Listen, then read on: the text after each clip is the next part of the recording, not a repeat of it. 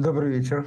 Да, вот и Ольга к нам присоединилась. Сейчас мы... Ну что, а, сегодня вторник, 6 часов вечера. Соответственно, по вторникам и четвергам 6 часов вечера, Андрей, мы чем занимаемся? Мы проводим мероприятия в Телеграме в режиме голосовых комнат. Проводим а сегодня... полезные Полезные, точно. И потом выкладываем записи, соответственно, помимо, помимо самой Телеграмы, еще на всех сервисах, где доступны подкасты. Мне кажется, сегодня наша, наша тема, она очень интересная. Интересная она по многим причинам. Не в последнюю очередь, потому что, как ты видел, цены на природный газ бьют все рекорды, и Китай активно, так сказать, продолжает на спотовом рынке творить чудеса и приобретать дополнительный объем, из-за чего они реагирует еще более бурным ростом. Вот. Помимо прочего, есть на, называемая ESG-повестка, да, то есть экологические истории, социальный ответственный, социально ответственный бизнес. И в этом смысле всегда кажется, что бизнес э, нефтяных компаний, он такой, знаешь, немножко больше под, находится под большим давлением, и из-за всего этого, знаешь, иногда невольно начинаешь сомневаться в его перспективах. Вот. В этой части как раз хотелось бы представить нашу гостью сегодня, Ольга Крахалева. Она работает в одной из, э, можно ли сказать, иностранных нефтесервисных компаний, очень крупных. И мне кажется, что этот человек, как никто, знает о том, э, что происходит на этом рынке, насколько действительно те тренды, которые мы видим по декарбонизации, способны влиять на бизнес этих компаний, какие перспективы их ждут. Собственно, Ольга ну, готов наверное, передать тебе слово и расскажи все, что ты считаешь нужным рассказать. Напоминаю, что формат нашего мероприятия мы э, где-то в районе 20, наверное, 30, от 20 до 30 минут, а, собственно, ты рассказываешь все то, что считаешь нужным применительно к, к теме сегодняшней беседы. После этого мы с Андреем а, позадаем некоторые вопросы, которые, на наш взгляд, кажутся интересными, да, и там что, что хочется, там, может быть, более подробно обсудить. Потом, уважаемые слушатели, э, напишут нам а, вопросы текстом в комментариях к последнему посту в Телеграме, и мы начнем задавать их. И уже после этого, если будет желание у кого-то из наших слушателей задать вопросы голосом, мы такую возможность тоже им предоставим. За все про все у нас уйдет где-то около часа. Вот. А, наверное, за Сим и передам слово. Угу. Ольга, добрый вечер. Добрый вечер. Коллеги, спасибо. Как меня слышно? Да, со звуком все хорошо. Все отлично.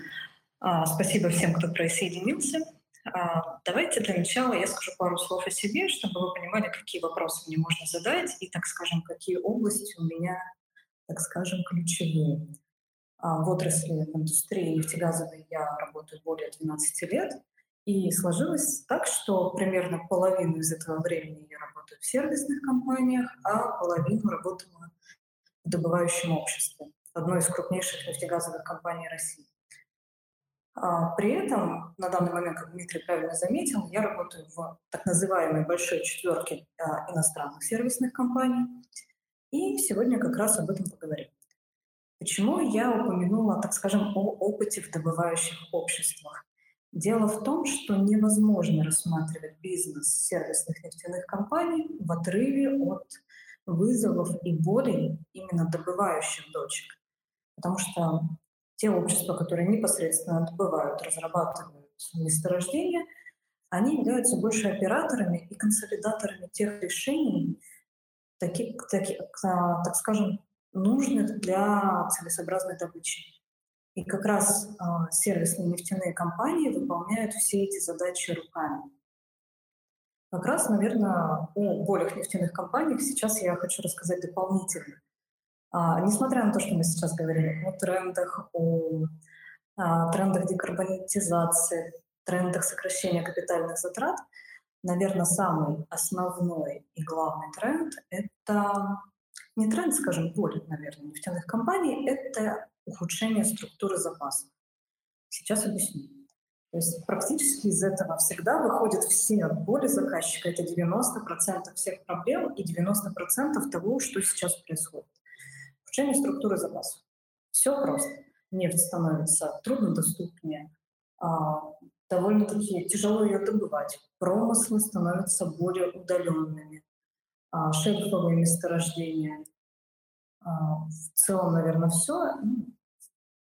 Наверное, важно еще сказать, что нефть добывать все дороже и все сложнее. Если есть вопросы, кстати, я вполне за задавать их там, допустим, в процессе на самом-то деле. А что сейчас следует сказать о отрасли? отрасль проходит у нас технологическую трансформацию, то есть а, подходы к месторождениям, они становятся более наукоемкие, возрастают требования к точности принятия решений и повышение, так скажем. При этом все добывающие общества хотят как минимум сохранить уровень капитальных затрат, но лучше, конечно же, их уменьшить. И, собственно, тут э, вступают сервисные нефтяные компании, которые в основном а, дают что? Э, надежное оборудование, управление, решение, так скажем, каких-то задач, а, например, консалтинг а, или программное обеспечение. Ну и, собственно говоря, выполняют непосредственно все задачи на промыслах руками. То есть эм, что сейчас, наверное, нужно понимать о отрасли? Так как я сказала, что принимаются решения, должны приниматься решения более быстро и более точно, это big data, то есть огромные массивы информации, переход в облака, а, и в целом математические модели всего месторождения должны быть связаны. То есть вы понимаете, что сейчас все сложнее, быстрее, и когда-то я работала на месторождении, например, которое было открыто в 1960 году, но из-за сложности строения его начали разрабатывать в 2013. То есть, представляете, технологии дошли только через 50 лет. Ну и, по сути, все, что сейчас можно очень долго говорить о нефтяных э, сервисных компаниях, их, наверное, будет также правильно разделить на российские и зарубежные. Об этом можно говорить, безусловно, очень долго. Ну, наверное, самое важное, что нужно понимать, это чем дороже, рискованнее и технологичнее решение, тем больше шансы, что туда привлекут как раз зарубежную нефтяную компанию, нежели русскую. Хотя а, все вот эти области, которые я назвала, это консалтинг, оборудование, программное обеспечение и непосредственно выполнение работ, можно условно сказать, что зарубежные компании так скажем, выполняют первые два пункта, третий условно, потому что имеет место быть очень большой тренд на импортозамещение, а российские в основном хороши как раз непосредственным выполнением работы. Давайте поговорим, наверное, о теме, которая многим сейчас интересна. Это тема снижения углеродного следа ну, а на примере вот этих вот задач. То есть а, я думаю, что все понимают, что в России такого опыта еще нет. Но а, многие нефтяные компании, добывающие, а, для, так скажем, сразу, наверное, говорю, что проект этот всегда нерационально дорог и, так скажем, не несет никакого практического следа для самого производства. То есть, но, тем не менее, это хороший, не побоюсь этого слова, пиар, а, так скажем, очень привлекателен он для инвесторов, потому что сейчас многие нефтяные компании — это а, совместные предприятия с более крупными. И на примере вот этой задачи утилизации СО2 как раз привлекаются зарубежные компании, потому что у них есть соответствующий опыт. У российских компаний, к сожалению, пока такого опыта нет. Это как пример. Но я думаю, что мы эту тему пообсуждаем, потому что она очень широкая. А, наверное, я вот, пожалуй, что-то очень рано закончила. Но я могу рассуждать еще очень долго. Что я понял? Поправь меня, если я понял что-то неправильно. То есть э, ты считаешь, что, ну и, собственно, тренд отрасли такой, что добыча нефти становится все более дорогой и более сложной. Да, бизнес, соответственно, нефтесервисных компаний, он состоит из нескольких частей. То есть сначала это консалтинг, то есть это, видимо, речь идет о построении как раз той самой модели а, добычи а, полезных ископаемых, да, которые строится на основании данных. Вторая история – это выбрать оборудование, которое будет это все дело извлекать. И третья – это все ручками, соответственно, сделать. Вот э, американская большая четверка – это Халибертон, Бейкер и Хьюз и Шлю, Шлюмберже, да, что еще? Шлюмберже, да, еще туда иногда относят Резерфорд. Угу. То есть вот эти компании, они больше специализируют на, на первых трех вот этих, на первых двух, получается, да, это все дело обсчитать, и, соответственно, рекомендовать, какое оборудование, соответственно, нужно использовать для того, чтобы это все сделать. А на третьей части ты говоришь, что больше э, привлекаются уже отечественные компании. Да, то есть, конечно, все абсолютно правильно понято, то, что нефть сейчас, скажем, зависима от технологий. То есть если раньше, проще говоря, можно было пробурить вертикальную скважину, просто снизить там уровень раствора, и пойдет приток. Это, знаете, вот как а, мультиков про арабов, когда они играли в гольф, а, случайно ударили по мячу по земле и пошла нефть. Такого сейчас уже нет. А сейчас уже требуется скважина, например, протяженностью 15 тысяч, 15 километров. То есть я не так давно на нефтяном форуме видела интересную картинку. Скважина была условно расположена в центре Москвы, и самая короткая из них доставала до Москва-Сити. То есть, и представляете, это ювелирная работа там на глубине 5000 метров. Попасть в нефтяной пласт и вот это все пробурить. То есть это, к примеру, что было, допустим, даже 10 лет назад, то, что сейчас. И как раз все вот это невозможно без а, точной навигации, вот, построения моделей. Кто это будет выполнять? Вопрос такой, а, ну, скажем, дискуссионный. Разумеется, все упирается в финансы. Конечно, если проект там шельфовый, никто не позволит людям недостаточно, так скажем, не обладающим достаточной квалификацией выполнять эти работы. Но если задача типовая, конечно, ее на всех этапах могут... Почему? Потому что есть риск... фирмы. Угу. Ну вот условно, если мы говорим про шельф, то не дадут, э, соответственно, условному ноунейму выполнять эти работы, потому что есть риск запороть достаточно большой пласт, да, то есть, ну, история про вот про это. Ну, запороть пласт – это еще не проблема. То есть скважины, проблема? известно, горят, а платформы вместе с ними горят. Это будет, ага. конечно, гораздо прискорбнее.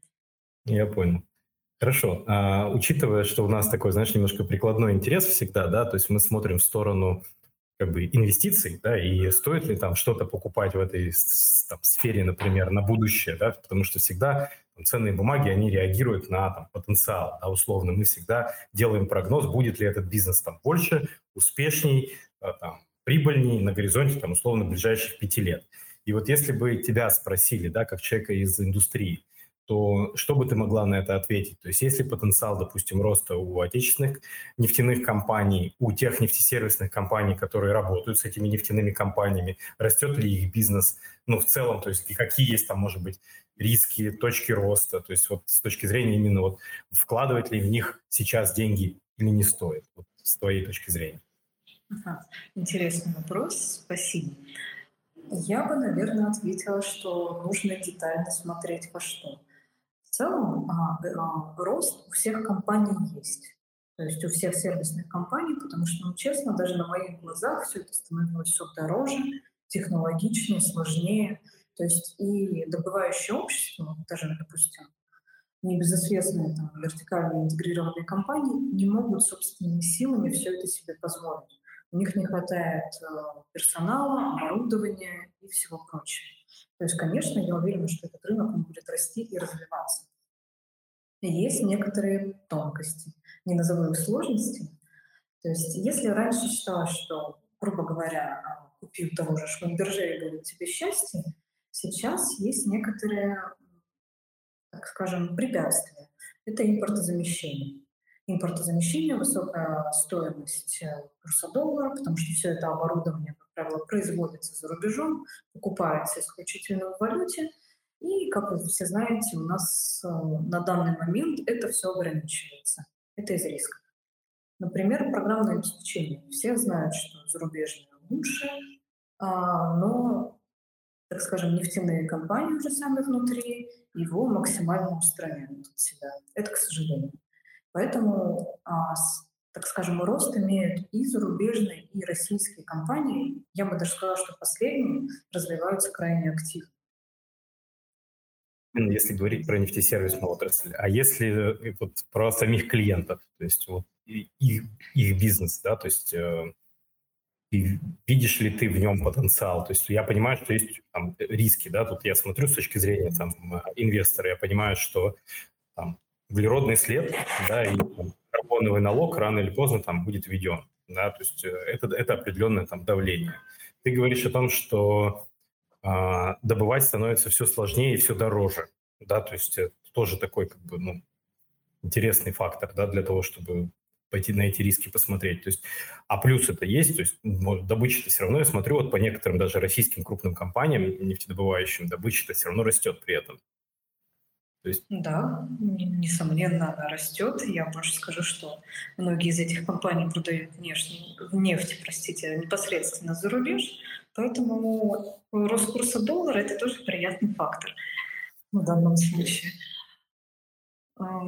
Насчет углеродного следа. Тут все сложнее. Там действительно наблюдается большое давление на нефтяные компании. Может быть показаться, что это какая-то очень далекая перспектива но одна из крупных нефтяных компаний в России уже этой зимой будет первая скважина, которая нацелена на закачку углеро... СО2 прямо в пласт. Притом, знаете, есть технологии, которые могут быть полезны, например. А, собственно, почему так происходит? Почему давление именно на нефтяные компании и почему утилизируют именно сейчас? Дело в том, что при добыче газа а, улавливание СО2 — это часть технологического процесса. Поэтому оно не требует дополнительного извлечения, например, из нефти углекислого газа и его закачки обратно.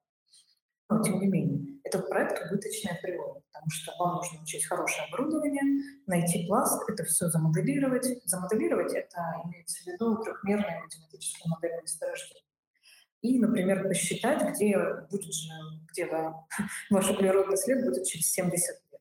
При я больше скажу, что программное обеспечение для этого тоже уже давно придумано.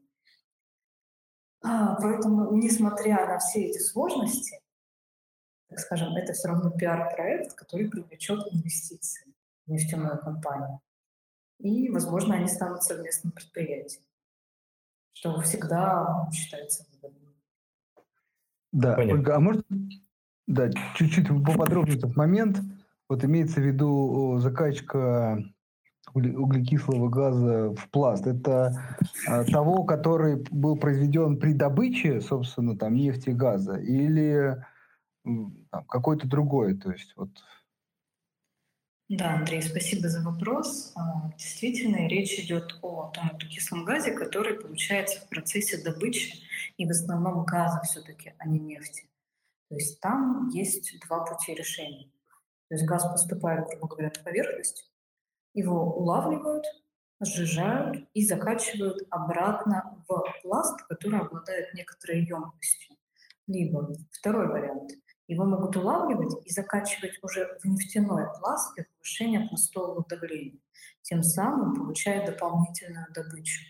Но как-то классически сложилось, что, во-первых, месторождений, где есть и газ, и нефть, одновременно разрабатываются их очень мало, ну и всегда предпочтение, конечно же, отдается нефти, а не газу в данных случаях.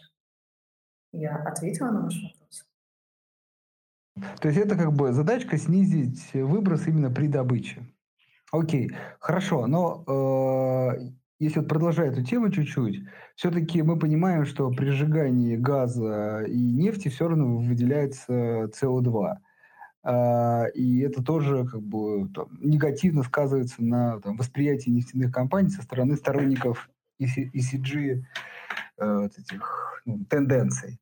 А, скажите, пожалуйста, вот в общем, а, Дима вас спрашивал про нефтяные компании, я хотел бы уточнить. Вот в связи с этим в общем, ваш взгляд на рынок нефти, ну, может быть, газа, как источник энергии в мире, с учетом вот новых тенденций?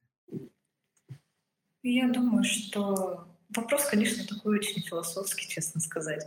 Но я думаю, что это не завтра, еще даже не послезавтра. Потому что отрасль к этому не готова, альтернативных источников энергии не так много. И мне кажется, ну, ближайшие 30-40 лет можно даже об этом не задумываться. Но это лично мой взгляд. А насчет сжигания газа, вы правильно заметили, к сожалению, до сих пор попутный газ в месторождении часто сжигается.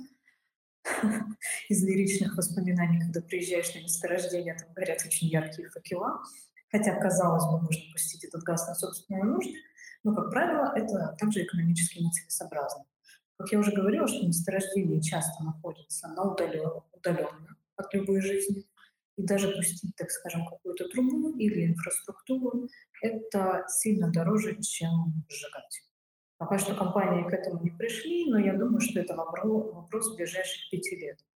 А, недавно я видела стратегию один, одной из самых крупных нефтяных компаний, то есть они планируют все-таки отказаться от uh, сжигания газа уже через 7-8 лет полностью. То есть, смотри, Андрей, как бы вдумайся в эту историю. Ты говоришь про то, как бы, как, какие перспективы у нефти и газа, если сжиг, как бы именно получать энергию с помощью сжигания. Тут речь идет о том, чтобы просто перестать сжечь газ, понимаешь, на месторождении. Семь лет уйдет только на это. А, ну, ну, знаете, честно, это до сих пор KPI у многих предприятий, и как раз а, газовый фактор — это, собственно, сколько газа поступает со скважины, и его уменьшение со временем. То есть пока что да. людей наказывают рублем. Это, знаешь, э, с учетом сейчас текущих цен на газ, как бы становится все более и более, так сказать, э, экстравагантно и дорого. Ну, слушай, можно, как можно себе позволить, с другой стороны. Стоимость, стоимость огня дорожает и дорожает. Хорошо. Ну, ну вы знаете, слушай. еще есть э, методика, я, наверное, быстренько про нее расскажу. Mm. То есть многие нефтяные компании вместо того, чтобы его сжигать, начинают строить, собственно говоря, а закачку, установки по закачке газа и закачивать его уже в пласт и получить чуть больше нефти. Такое тоже можно, но, к сожалению, применяется, не может применяться везде. Угу. Я просто, Андрей, в дополнение там, словам, да, недавно смотрел статистику по тому, как же изменилась доля сжигаемого топлива за 10 лет в электроэнергетике. Да, ну, то есть ну, там, тоже ни для кого не секрет, что там электроэнергия добивается там, разными способами, в том числе сжиганием там, угля, мазута да, и там, газа условно. И вот за 10 лет на 3%. То есть было там, по-моему, 61%, стало что-то 58%. То есть там, знаешь, тоже не радикально. Вот. Поэтому тут, наверное, ну, действительно дополнение. Да, я хотел как раз на этом акцентировать момент, что, ну, еще раз, э, как бы это тоже мое мнение, но тут, тут хотелось услышать мнение Ольги, что, в общем, вот этот переход, которого все ждут, все там планируют и так далее, э, на какие-то возобновляемые да, источники энергии, ну, если случится, то очень не скоро. Вот, в общем, наверное, тут вопрос, что мы подтверждаем пока этот постулат. Я думаю, да, что это если произойдет, то очень не скоро. Ну, к сожалению, опять же, я, знаете, как по роду деятельности очень часто слышу вопрос, а, когда закончится нефть. И тоже, наверное, нужно ответить еще очень не скоро. Мы еще не научились добывать даже половину из того, что у нас есть. То есть, несмотря на то, что да, прости, несмотря на то, что добыча усложняется, то есть разведанных запасов их еще достаточно много. Это, кстати, тоже очень интересная тема. Да, разведанных запасов довольно-таки много. Вот я приводила месторождение, на котором работала. Казалось бы, на самом деле ничего сложного. Но 50 лет потребовалось, чтобы технологию найти. И сейчас вот общие тренды, например, которые также делают нефтяные сервисные компании, это а, безлюдные промыслы, то есть месторождение глубоко в тундре, либо полностью интеллектуальная скважина, которые сами регулируют, когда им открыться, когда им закрыться, грубо говоря, когда им качать, когда не качать. Все это регулируется тоже математическими моделями и полностью связано в одной, одной большой интегрированной модели от а, добычи и бурения, заканчивая просто транспортировкой нефти к заводу, например. Интересно. Да. Э, можно еще тогда один вопрос, такой тоже, я думаю, большинство людей интересующий, но если можно на него ответить, если есть данные. Э, все мы видим дорожающий газ, очень дорого, дорожающий, а, ну и дорожающую нефть. А как вам кажется, ну, исходя из индустрии все-таки, это, скажем так, некое временное явление, как так сказать, подают, ну, связанное там, с выходом, э, таким стремительным выходом мировой экономики из кризиса, а, некоторыми ограничениями там, в Китае, или это такой как бы более долгосрочный или хотя бы среднесрочный условный дефицит этих энергоресурсов и цены, а, ну, если скорректируются в будущем, то не сильно? Я думаю, что сейчас, конечно, есть, э, спасибо, Андрей, за вопрос, а, что сейчас, конечно, они стремительно растут, потому что производство наращивается, ну, безусловно, если так скажем, энергетического кризиса, но такого, что они, допустим, запредельно вырастут, либо будут расти постепенно и дальше, я думаю, такого наблюдаться не будет. Почему еще сложно об этом рассуждать? Потому что цены на энергетические ресурсы сильно зависят от э, множества факторов, факторов, в том числе довольно политических, неожиданных и так далее. То есть, конечно, именно сама стоимость нефти все равно растет за счет стоимости ее добычи. Это неизбежно. Добывать там нефть в Арабских Эмиратах или добывать где-нибудь в Якутии – это большая разница. Но так как сейчас есть потребность в энергетике, цены растут. Смогла ответить на ваш вопрос? Максимально неопределенно, Ольга, максимально. Никакой, никакой конкретики, да, как мы любим. Нефтяники, знаете, тоже это любят. Да нет, как раз я думаю, что фраза, что как бы не, ну, не должен быть какой долгосрочный рост, вполне понятна. То есть много неопределенности, но это не выглядит э, как чем-то такой новой парадигмой, там, э, очень дорогой нефтью, газом и так далее. Ну, по крайней мере, в текущей ситуации вроде вот я могу ошибаться, да, Ольга, там, ну вот у меня какие мысли на этот счет, да, то есть разведанных мест, месторождений достаточно большое количество, да, плюс я думаю, что все равно еще объем там да, в будущем разведанных запасов, он тоже еще как бы имеет место быть, да, то есть кажется, что там кризис от того, что она а, нефть закончится через несколько лет, его нет, да. Второй момент, есть э, там достаточно постоянное потребление в объемах там не сильно растущее с точки зрения там генерации электроэнергии, да, и там использование там при машиностроении, там технические какие-то вещи. Вот. Вопрос только в том, что есть вот эта контртенденция, да, ухода от двигателей внутреннего сгорания. Я вот честно на скидку не помню, какой объем а, производимой, а, добываемой нефти, да, там сейчас а, в виде бензина, как бы там добывается. Но кажется, что он же, да, опять же, там, трансформируется в то, что нужно будет больше генерации для того, чтобы заряжать эти новые электромобили. То есть просто как бы этот спрос, да, от сжигания непосредственно у тебя в машине сместится к сжиганию это на электростанции, чтобы заряжать эту машину. Ну, то есть в целом кажется, что ситуация там более-менее стабильная. Или я что-то не понимаю? Он, он может сместиться в сторону газа, то есть как бы нефть, опять же, дай бог не памяти, все-таки большая цифра, там где-то 60-70% идет на различные виды там, бензина, дизеля и так далее. Вот. И, опять же, кажется, переход на электромобили, а сейчас Ольга подтвердит, либо скажет, нет, все не так, а он придет к тому, что да, а, больше электроэнергии, но в электроэнергии как раз используется в большей степени газ и уголь. Вот. Э, ну, либо возобновляемые источники энергии. Вот это может быть такой серьезный смена тренда, скажем так, в сторону газа. В общем-то, коллеги, вы все правильно заметили. Действительно, а, оценки разнятся, но везде цифра более 50% идет на топливо.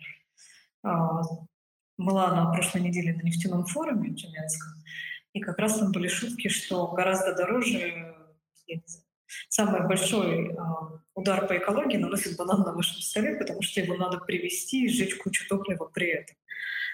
По поводу электромобилей. В целом, э, крупные нефтяные компании, например, British Petroleum, не побоюсь сказать, сейчас взяли тренд на электромобили. Но пока еще сами их представители достаточно скептически относятся к их производству и, так скажем, воспроизведению. Именно за счет того, что сами эти батареи для электромобилей, они несут гораздо больше экологический урон, пока непонятно, как утилизировать, что с ними делать, и как увеличить их емкость хотя бы на несколько лет дальше. Тренды насчет газа действительно они меняются. Это видно потому, как нефтяные компании стали достаточно часто покупать те лицензионные участки, которые, а, так скажем, исключительно газовые. И, наверное, еще скажу в плюсы, а, газ добывать гораздо проще. То есть э, технологические процессы у нефти, они одни, у газа совершенно другие. И там больше идет ставка на стоимость инфраструктуры, нежели на саму себестоимость добычи. Если интересно, я эту тему объясню подробнее. Так что, да, тренды меняются, больше смещается газу. До зеленой энергетики пока далековато, и сами нефтяные компании это тоже понимают и признают.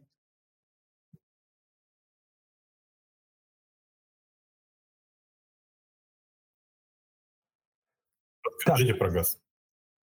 Нет? Закономерный вопрос. Просто, да, потому что, ну, там, если мы смотрим цену за тысячу кубов, как бы очень хочется узнать про эту тему поподробнее. Если...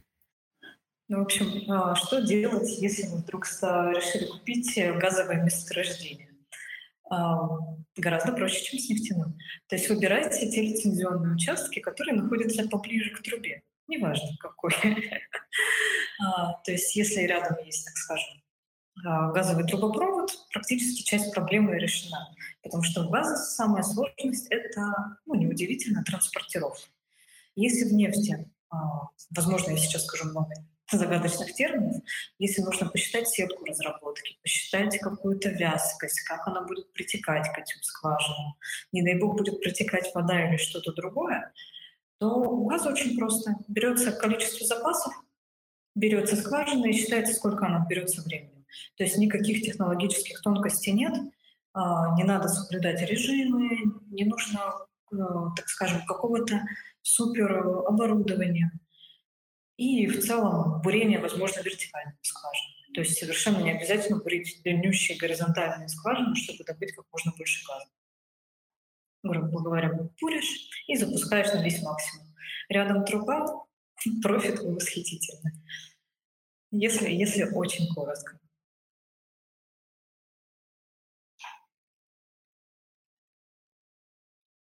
Так, а, уважаемые слушатели, я еще раз, я смотрю просто сейчас последний пост э, наш в Телеграм-канале, и там немного вопросов. Я вот пытаюсь понять, там тема, она слишком сложная, непонятна или как бы нет вопросов. То есть если они есть, то, пожалуйста, напишите их, мы сейчас уже к ним будем переходить. И, Андрей, тебе слово, да, может, у тебя есть еще вопрос какие-то. Есть вопрос, э, вот вначале затрагивали эту тему, что добыча нефти становится все сложнее и сложнее. А пару слов, если возможно, про Саудовскую Аравию. Кажется, что там нефти много, все-таки она до сих пор добывается достаточно легко. Это так или нет? Ну, легко это, конечно, очень относительное понятие.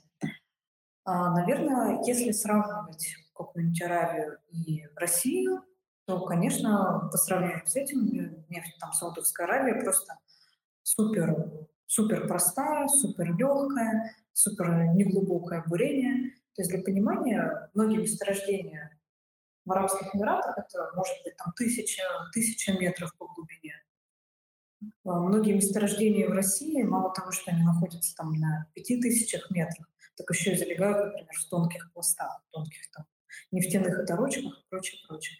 То есть легкость — это такое довольно относительное понятие. И что значит, наверное, зависимо от технологий? То есть я говорю, что раньше нужно было пропурить просто скважину вертикальную, и она может, грубо говоря, давать нефть, давать нефть годами. То есть э, есть скважины, которые по 50 лет работают. То есть представляете, вы когда-то уже там ваш дед пробурил скважину, а вы до сих пор такие, дед молодец. А, средний цикл, например, работы скважины в России, он может быть три года, может быть даже меньше а иногда скважины выбывают из фонда мгновенно. То есть это происходит по причинам прорыва газа, которые мы все так любим, и, например, по причинам технологических аварий. Поэтому легкость, вот я даже, честно говоря, растерялась, как на это ответить корректно, но а, сложность увеличивается везде. Да-да-да. Да, я, я имел да, имел в виду легче, скажем так, не легко, да, наверное, правильно, а легче, чем, например, в России и в других странах. Э, хорошо, э, вот если, опять же, продолжать эту тему, сейчас как- как-то менее, кажется, этим люди интересуются и читают, но в свое время э, вот этот способ добычи нефти и газа за счет гидроразрыва пласта, ну, в США целый бум этих технологий был и способов добычи. Вот. Э, как сейчас видится, этот способ и вообще добыча в США, она стабилизировалась и, например, будет там, может быть, даже снижаться, либо с учетом роста цен на нефть текущих, вполне возможно, что будет некий такой возобновление э, добычи таким способом увеличения. То есть как вы смотрите вот на добычу нефти в США? А, очень интересный вопрос. А, я сейчас расскажу про США и, так скажем, про Россию. А, Дело в том, что сейчас, я уже говорю, что месторождения усложняются, и как раз на большинстве месторождений России подбирают методы гидроразрыва пласта.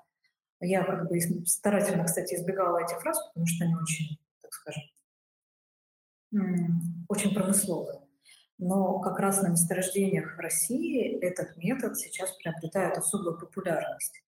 Потому что если раньше месторождения были в песчаниках, а, давайте, наверное, представим себе две штуки. Губку для мытья посуды и кирпич. Если вот раньше это была губка, то сейчас месторождение в кирпиче. И кроме того, как проводить ГРП, других вариантов а, эту нефть извлечь не существует. То есть а, в США а, метод считается несколько варварским, а в России самое оно, так скажем. И от него никто отказываться не собирается. То есть, по сути, что, что происходит? Закачиваются шарики так называемого пропанта, и под давлением пласт, э, по пласту идут трещины. За счет увеличения, увеличения трещин идет увеличение дренирования, соответственно, идет приток нефти. Поэтому к методу относятся хорошо, его развивают, а, поддерживают. И, кстати, нужно заметить, что ГРП а, довольно-таки дорогая процедура, это примерно 10% от стоимости скважины, и поэтому, так скажем, не всегда она используется. Там, где можно не использовать, конечно, предпочитают не экономить. Но месторождения, например, Восточной Сибири, шельфовые месторождения, к сожалению, там часть разработки невозможна без э, методов интенсификации притока.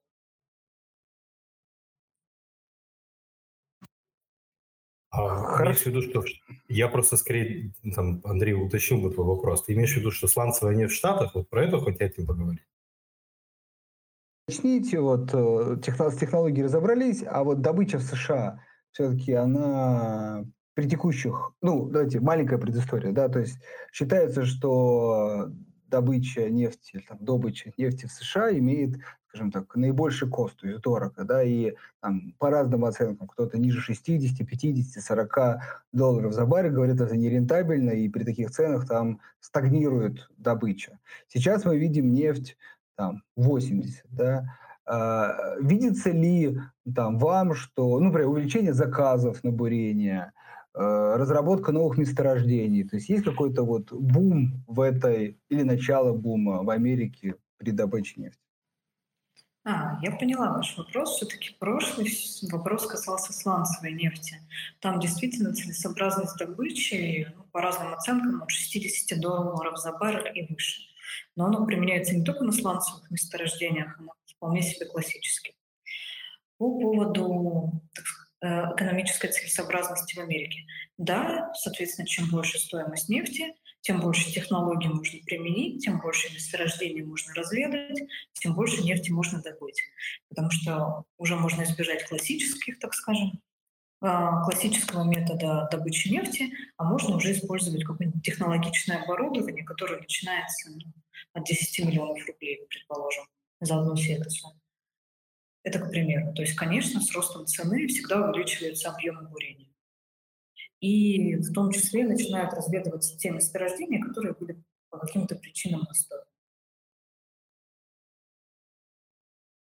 Хорошо, э, Ольга, подскажите, пожалуйста, тогда следующий вопрос. Вот э, сколько занимает время от, ну, предположим, что а, там, нефтяная компания уже знает, сказать, где нефть, то есть разведано месторождение, но пока оно не рентабельно. Вот в какой-то момент цены э, растут, и компания решает, что пора бы нам начать раз, ну, осваивать это месторождение и добывать нефть. Сколько требуется времени, э, пока нефть начнет поступать там, в трубопроводы, в танкеры и так далее?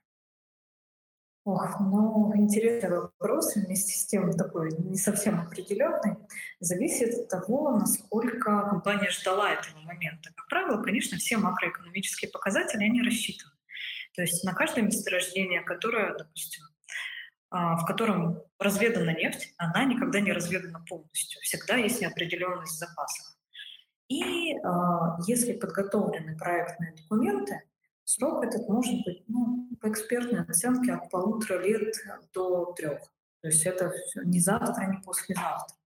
То есть, э, и это также зависит от удаленности промысла, от того, выбрана ли подрядная организация или нет. То есть все зависит от того, насколько компания к этому подготовлена. Инвестпроекты на любое месторождение, они всегда есть, они всегда а, оценены, как правило, они переоцениваются каждые полгода либо год, в зависимости, какой горизонт планирования. Например, когда я работала в добывающем обществе, вот еще в прошлом году я оценивала инвестпроекты разработки на 30-40 год. Планирование может быть очень-очень дорогим. И, соответственно, что вам нужно сделать, если вы вдруг решили там добывать? Как минимум законтрактоваться, а, произвести мобилизацию, если у вас уже есть все проектные документы на руках, сделать стройку, то есть отсыпать кустовые площадки, привести туда гравий, технику, куда-то поселить людей, то есть либо временно, либо постоянно, и уже начать бурить скважину. В среднем скважина бурится от трех месяцев, ну, и, так скажем, может буриться год или, или больше. Все зависит от сложности строения. А, и, соответственно, чтобы дальше начать добывать, вам нужно куда ее добывать, то есть полностью построить всю инфраструктуру и договориться, так скажем, о точках сбыта. Но это тоже заранее. То есть поэтому горизонт планирования, ну, самое-самое минимальное, и то я, наверное, очень радужно к этому отношусь, это полтора-три года. То есть цены за нефть, на нефть могут за, за этот период поменяться. Но проекты никогда не берутся впритык. То есть, конечно, у них должна быть какая-то стабильная прибыль, минимальная, быть обеспечена. Смотрите, Ольга, правильно я эти размышляю? А, полтора-три года – это не, не, не быстро. А, соответственно, мы жили последний ну, год, можно сказать, даже два уже, второй, в период, когда нефть стоила дешево. А, вообще случился еще экономический кризис, связанный с ковид. И, в общем, кажется, да, что все это время компании не очень наращивали освоения новых запасов там, нефти и газа. Ну, или да, про нефть говорю. Ну, может быть, и газа в том числе. Плюс ОПЕК, который осознанно принял решение сокращения добычи. То есть все это говорит о том, что последние несколько лет, ну год плюс, да, э, было недоинвестирование в добычу новых э, месторождений. Не может ли это привести сейчас или уже приводит к тому, что мы можем получить некий дефицит э, нефти, рост цен, который в некой степени компенсируется теперь только через следующие полтора, э, там, два года, когда ну, нарастят добычу. Спасибо за вопрос. А, нефтяные компании за эти полтора года действительно, может быть, и не сильно активно разбуривали новые месторождения, но а, изучали, так скажем, все, что они уже нашли, либо доизучали. То есть, э, вот насколько я лично видела, очень большие объемы разведочного бурения сейчас были. То есть никто не спешит, заходя, а, заходить на месторождение с эксплуатационным бурением, но месторождение доразведывается. То есть пока откладывается. Дефицита точно не будет а, по причине того, что как раз по соглашению ОПЕК очень многие скважины, так скажем, подзажали. Объемы добычи сократили от максимально возможных. А, часть месторождений, допустим, ну, условно говоря, скважина может там, добывать 50 э, тонн в сутки или там 500 тонн в сутки, а ее искусственно, грубо говоря, ограничили до, в 10 раз.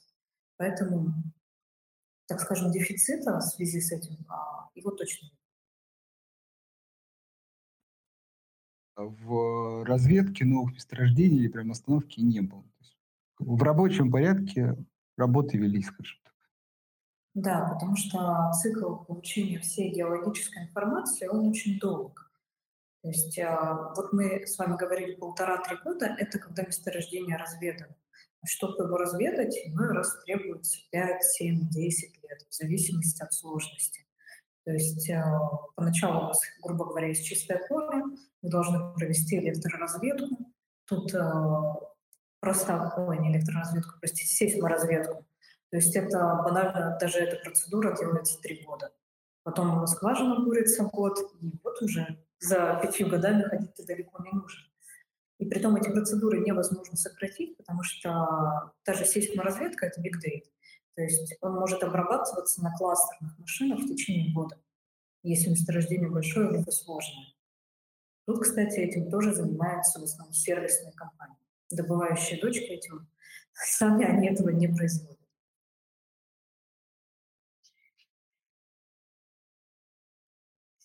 Да, спасибо.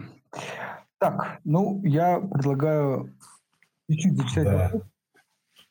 Давай. Я начну с такого. Ну, во-первых, Вадим пишет, что информации было очень много. Пожалуйста, подведите итоги. Видимо, тяжелая тема для тех, кто как бы только начинает действительно разбираться в бизнесе. А, но, тем не менее, мне кажется, что для того, чтобы именно глубоко понимать инвестиции в эту отрасль, это было очень полезно. Поэтому, Ольга, спасибо большое. Вот, вопрос от наших э, слушателей. Западные нефтедобытчики Total, Shell и BP уже начинают так называемую зеленую трансформацию, то есть в том числе становятся скорее э, электрогенераторами. Есть риск, что, в свою очередь, наши нефтедобытчики, учитывая их специфическое э, руководство, ну, окей, как написано, так читаю, просто пропустят этот тренд и однажды станут просто нерентабельными. Есть ли такой риск? Нет такого риска? То есть действительно ли начинают трансформацию в сторону добычи электроэнергии? То есть вот можете ли как-то прокомментировать? А, да, абсолютно правильный вопрос. Спасибо за него. Я чуть раньше упоминала, что действительно крупные, например, British Petroleum, непосредственно с ними, так скажем, взаимодействие, да, они развивают тренд зеленой энергетики.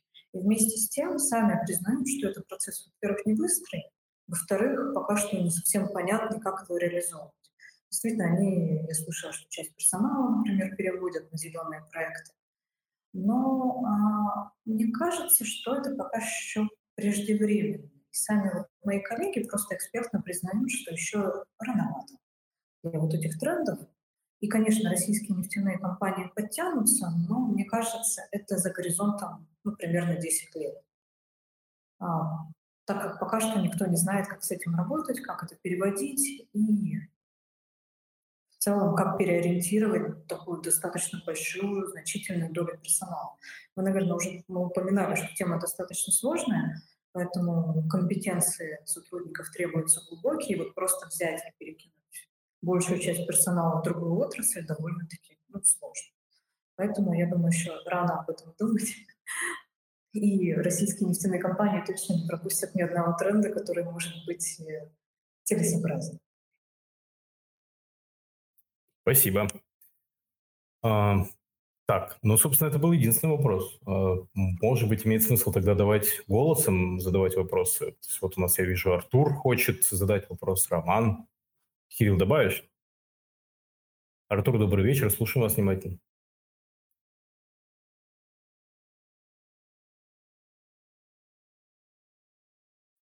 Алло, добрый вечер. Добрый. Меня слышно? Да. Да, все, научился пользоваться этой штукой. А, подскажите, пожалуйста, если вот вернуться все-таки к э, нефтесервисным компаниям и к э, их услугам.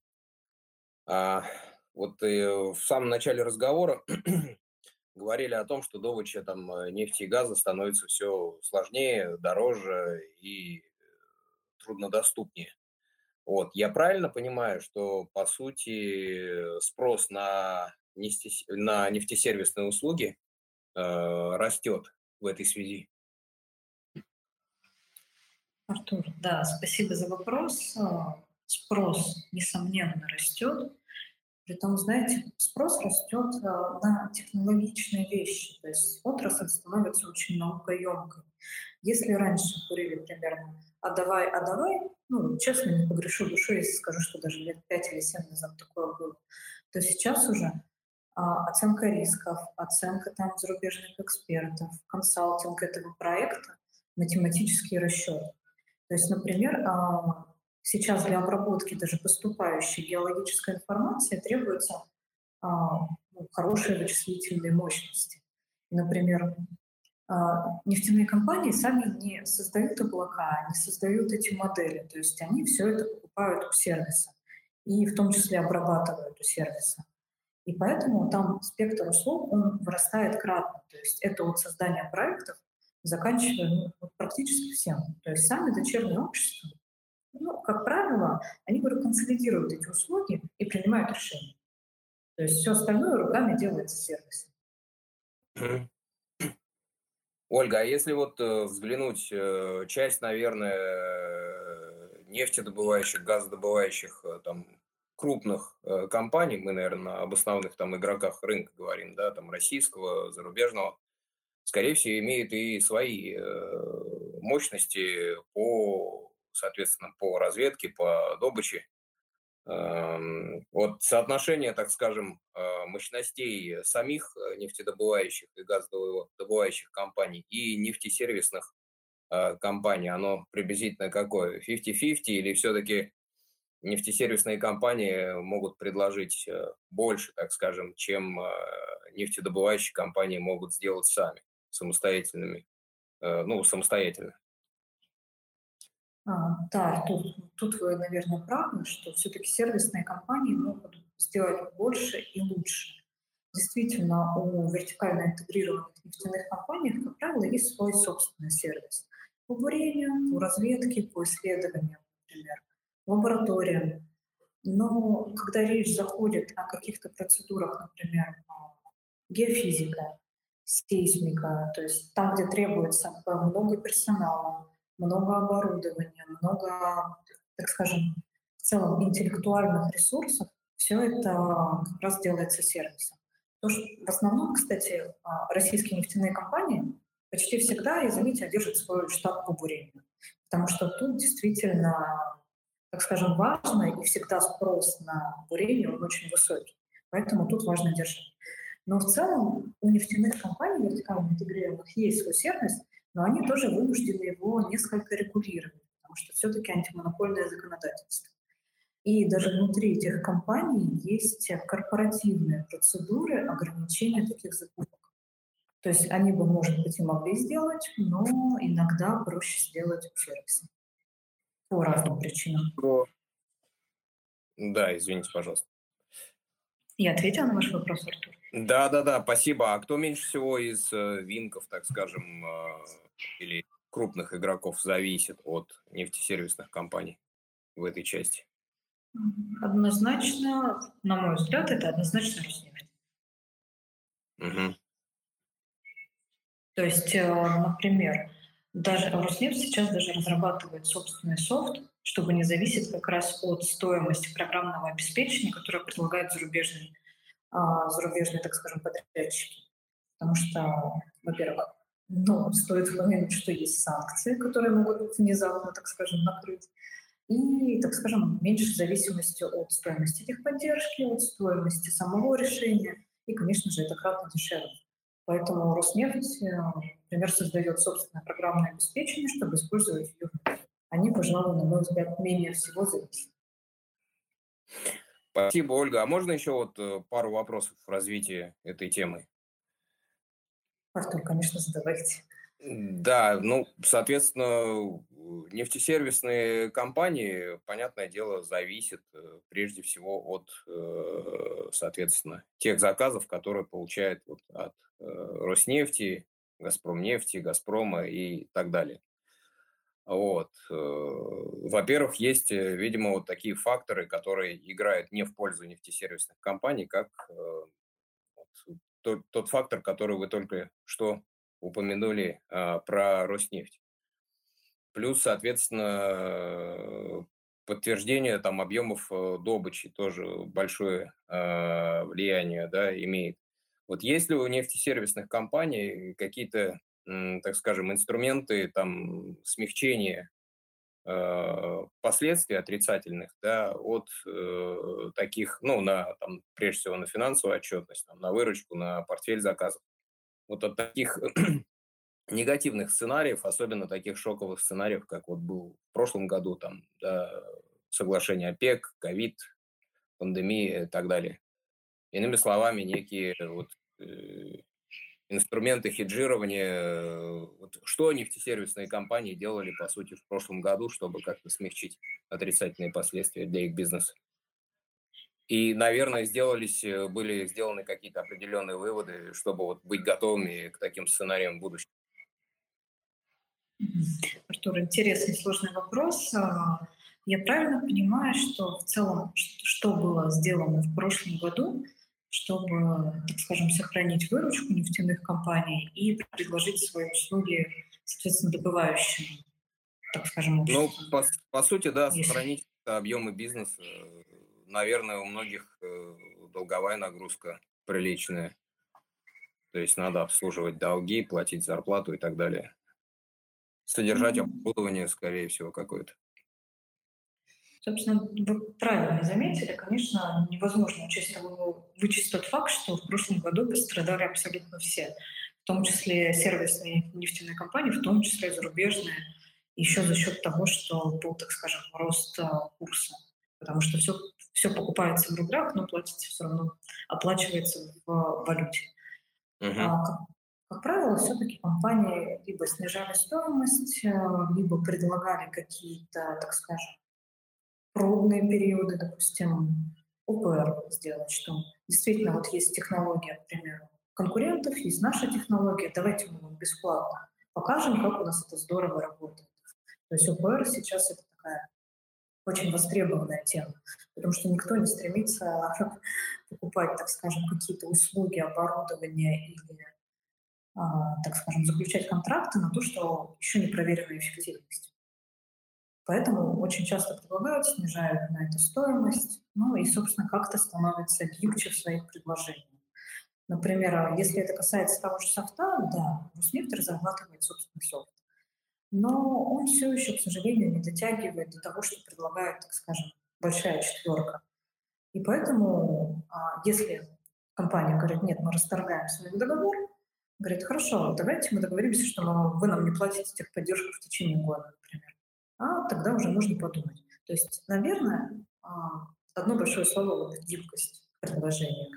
Гибкость, снижение цен, предложения и так далее. Понятно. А насколько нефтесервисные компании вообще зависят от э, там, основных, наверное, поставщиков оборудования или технологий каких-то? Э, наблюдается ли дефицит вот в связи с пандемии в связи с э, ОПЕКом, соглашением по ОПЕК. А, наверное, вы имели все-таки в виду, насколько добывающее общество зависит от предложения сервиса. Потому что сервис, он как раз поставляет это оборудование, видите, и, как правило, он производит его самостоятельно. То есть даже в России очень много заводов, которые производят основные инструментарии курения, там, долота, трубы и прочее, прочее. Uh-huh. Поэтому это уже зависит в основном только от них. А, дефицита нет, то есть э, никто никогда не позволит остановить бурение, потому что закончились трубы. То есть этой ситуации нужно избегать максимально.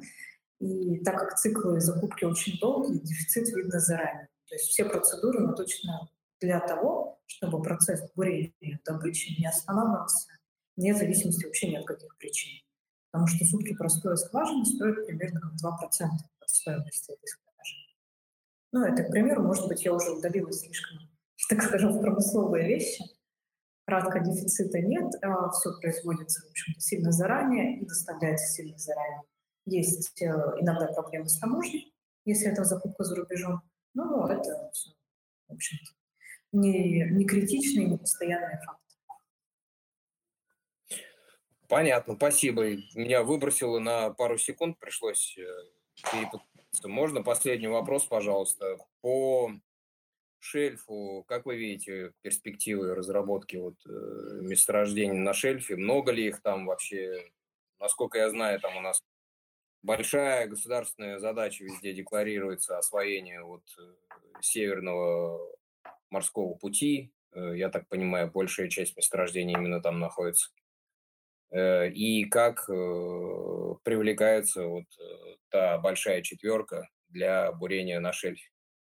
И, или не привлекается вообще, то есть привлекаются только наши какие-то локальные российские игроки. Артур, спасибо за вопрос. А, в основном как раз месторождения, месторождения на шельф, да, они разрабатываются, но это, пожалуй, самый дорогой тип месторождений. То есть э, мне сложно оценить в каких-то численных показателях, но то, что это, наверное, до 10 раз дороже, чем добывать нефть, э, так скажем, на континенте, это точно.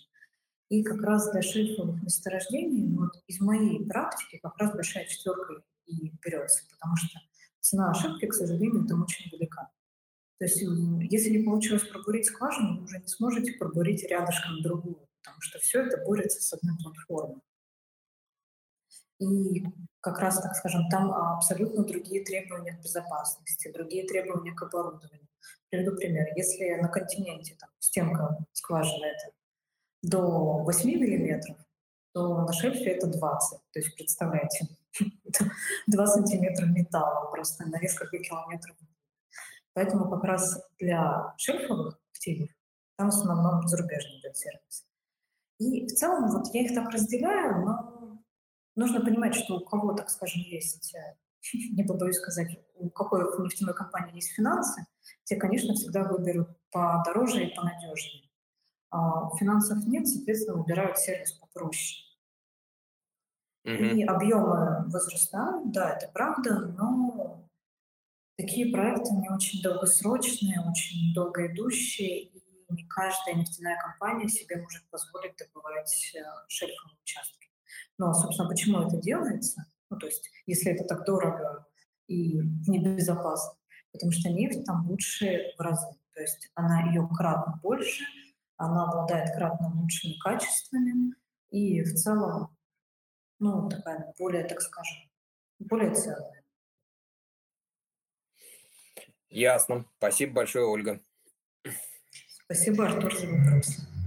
Ну что, тем временем у нас уже время потихонечку подошло к концу. А, я на всякий случай, так сказать, last call гляну вопросы в чате а, по теме нашей беседы. Руслан, если вы слушаете меня, пожалуйста, напишите либо мне, либо в чат поддержки а, ваш мобильный телефон, по которому вы зарегистрированы в приложении, и мы, соответственно, разберемся с вашей технической проблемой.